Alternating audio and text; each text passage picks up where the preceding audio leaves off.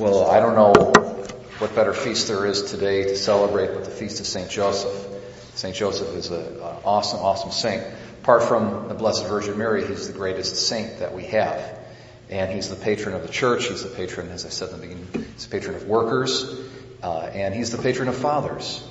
Uh, he's a model uh, father. And we see in our scripture readings today this theme of paternity from the, the um, scripture from Samuel about the uh, son of David, and then we have from Romans, we've got Abraham, who's the father of many nations, and then we have uh, the the father par excellence, Saint Joseph, in our gospel today. So, as as you all know, fatherhood is something really near and dear to my heart because I think um, the, a lot of the cultural crisis that we face today really does trace back to the breakdown of the family, which really is tied very, very closely to fathers uh, not doing what they're supposed to be doing, lack of good fathers. So we pray today through the intercession of Saint Joseph um, that uh, fathers would be raised up and uh, and would do the right thing, uh, whether they're you know regardless of what religion they are uh, there's a certain kind of natural imperatives that are in the heart of a father that he really needs to, to follow and live up to if uh, the family and then consequently society is going to flourish. So that, that would be our prayer today. I read just recently as a psychologist, very, uh, I thought he, he really articulated things very well. Um, he said that, uh, and this is this is pretty standard, I think, for a lot of developmental psychologists and people who uh, study the development of children. And uh, the, the development of boys and girls is different.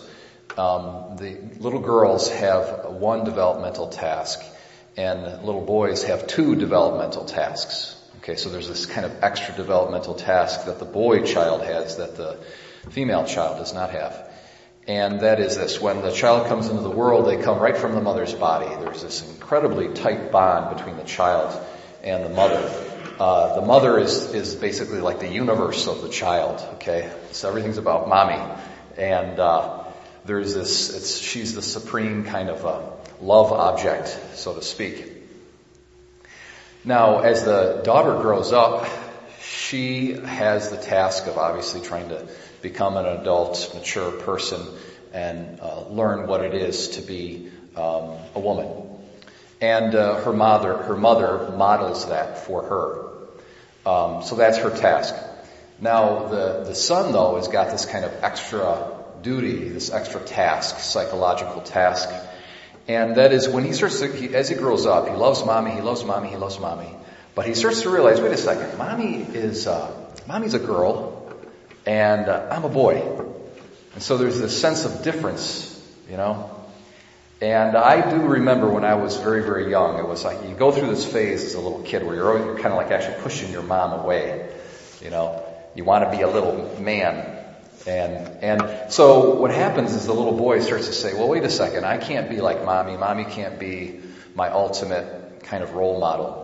And so there's a kind of a transition that takes place where the child looks to the father, or the, the male child looks to the father to be his um, goal, so to speak, his role model.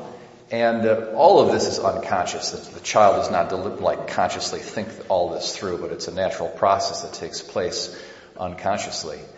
And so the role of the father at that point for the male child in particular is so important. It's so, so important.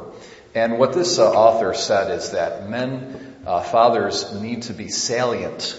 He used this word salient, which I found very kind of memorable.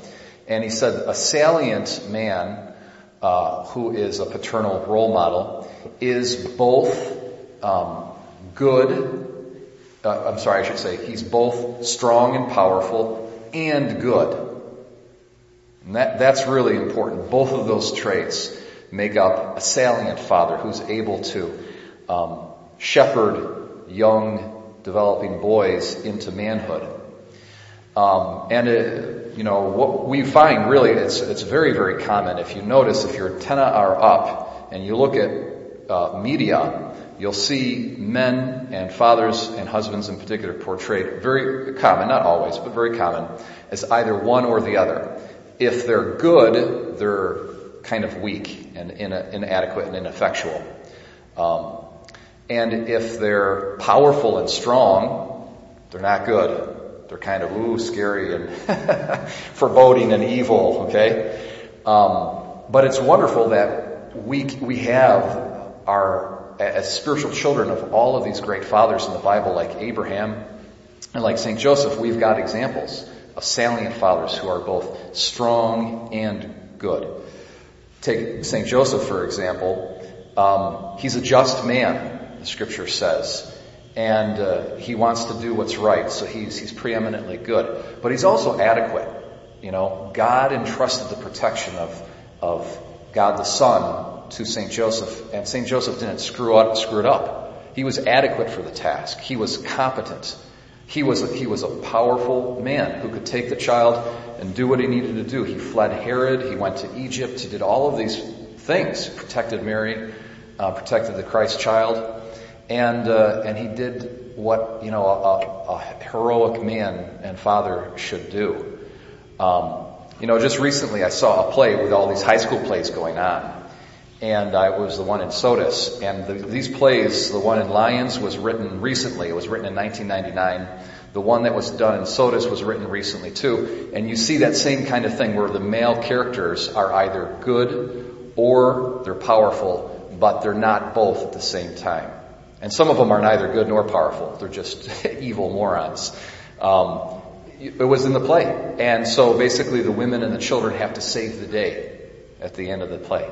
And it's really sad because young boys are growing up without salient role models, n- neither in media, um, oftentimes the father's absence from the house, uh, and the, you know, the father might be very manly. He works on cars and he's a, he's a manly man, but he doesn't have the sensitivity to really, um, pay attention to his son. And so there's kind of an emotional distance and alienation that takes place there. So in that case, the man is powerful, but he's not good. And then other times, you know, he might be this sensitive guy and all this kind of stuff, but you know, his wife like is always screaming at him and telling him he's a total moron and he can't do anything right and complaining about him, you know.